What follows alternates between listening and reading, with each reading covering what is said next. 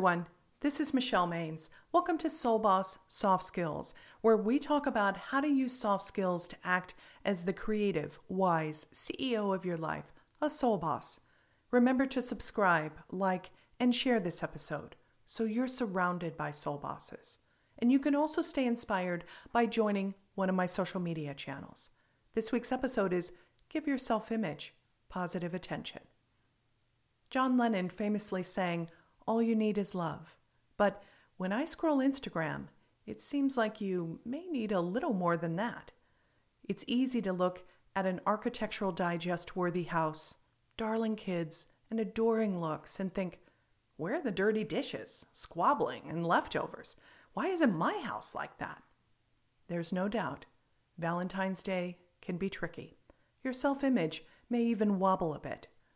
But don't let a stream of perfect pictures determine the relationship you have with your self worth. Chances are you're doing just fine. Let me tell you how an Olympian decided that he was the boss of his identity, with or without perfect results. If you've been glued to the Olympics, you've been watching The Nathan Chen Show. By now, you've probably heard all the high points. He's won 15 out of 16 of the last events where he competed, giving him the longest current winning streak in men's figure skating. He holds some of the highest scores ever given, breaking six world records. And he was the first skater to land five quad jumps in a program. But then there were the 2018 Olympics. Chen fared well in the team event, capturing the bronze medal. But nerves kicked in when he competed in the individual men's event, and Chen placed 17th. Things went from bad to worse when he caught the flu, missing his second chance to perform his routine in the exhibition gala. People weren't shy about wondering aloud if their high expectations had been misplaced. However, Nathan Chen's subsequent accomplishments have laid any doubts people may have had to rest. When a reporter recently tried to provoke him about his Olympic record, Chen kept his cool with a single sentence you don't need to ask me about Pyeongchang anymore.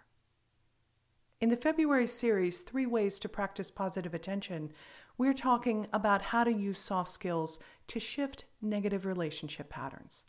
Have you ever been like Nathan Chen, wondering if you would spend the rest of your life trying to avoid the mistake that will not be named? And did you think the only way to correct that mistake was to play it over and over in your mind? Take a lesson from an Olympian. Examine what happened, but know when to quit. There's a point where wrestling with the mental movie where you said the wrong thing, made a decision you regret, or, like Nathan Chen, failed to live up to expectations isn't productive.